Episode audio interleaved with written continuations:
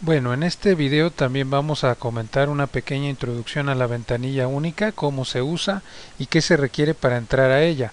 Hemos comentado en estos videos complementarios a nuestro módulo em, todo lo respectivo a obtener primero su registro eh, federal de contribuyentes, estamos aquí en la derecha. Esta clave de llave privada se la van a dar cuando usted obtenga en el SAT su firma electrónica Recuerde entonces que esa inscripción al RFC requiere usted su firma electrónica y le van a dar estos tres archivitos eh, cuando usted vaya a registrarse en Hacienda. Ahora, nosotros aquí lo que necesitamos saber en esta pequeña introducción es que en la ventanilla única, en esta primera pestaña nos dice algunas cosas que debemos saber. Nosotros ya lo hemos cubierto de hecho en este curso. Eh, lo interesante es que aquí hay una parte de descargas que puede ser importante para usted y nos dice por mes a mes algunas de las cosas que podrían servirnos.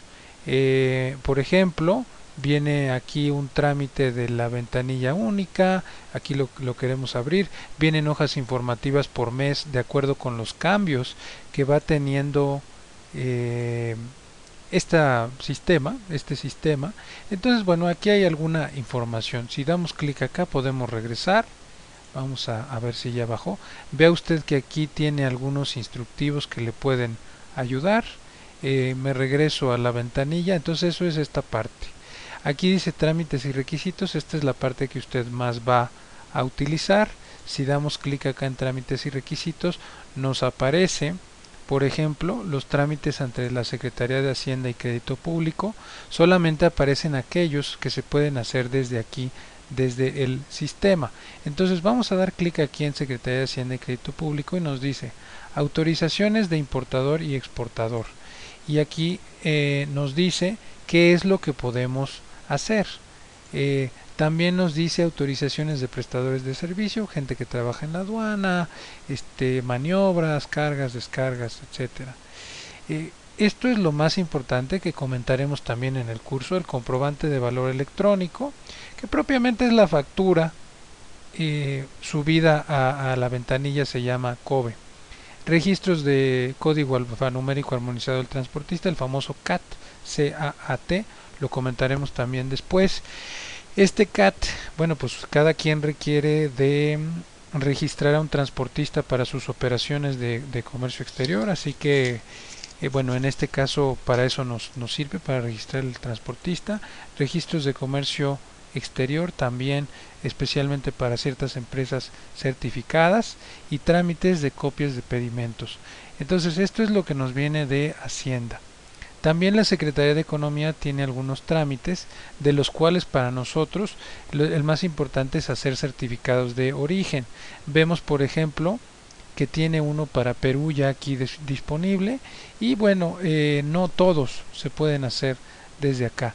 También las empresas que cuentan con IMEX pueden aquí accesar igual de igual forma y eh, esos son los trámites que vienen la Secretaría de Economía, además de los otros que usted ve en pantalla. La Zagarpa tiene algunos poquitos. Eh, vea usted certificado de, de, importación. Aquí también se utiliza para, para ciertas mercancías.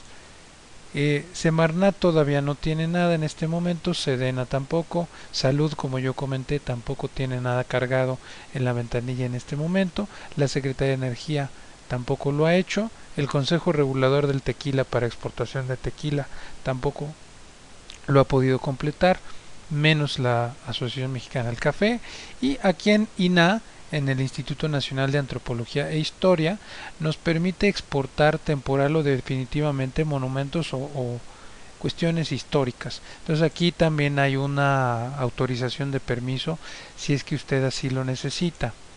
Eh, también el Instituto Nacional de Bellas Artes eh, para obras artísticas, de importación y exportación de obras artísticas, se requiere hacer ese trámite, por tanto la ventanilla también nos permite hacerlo.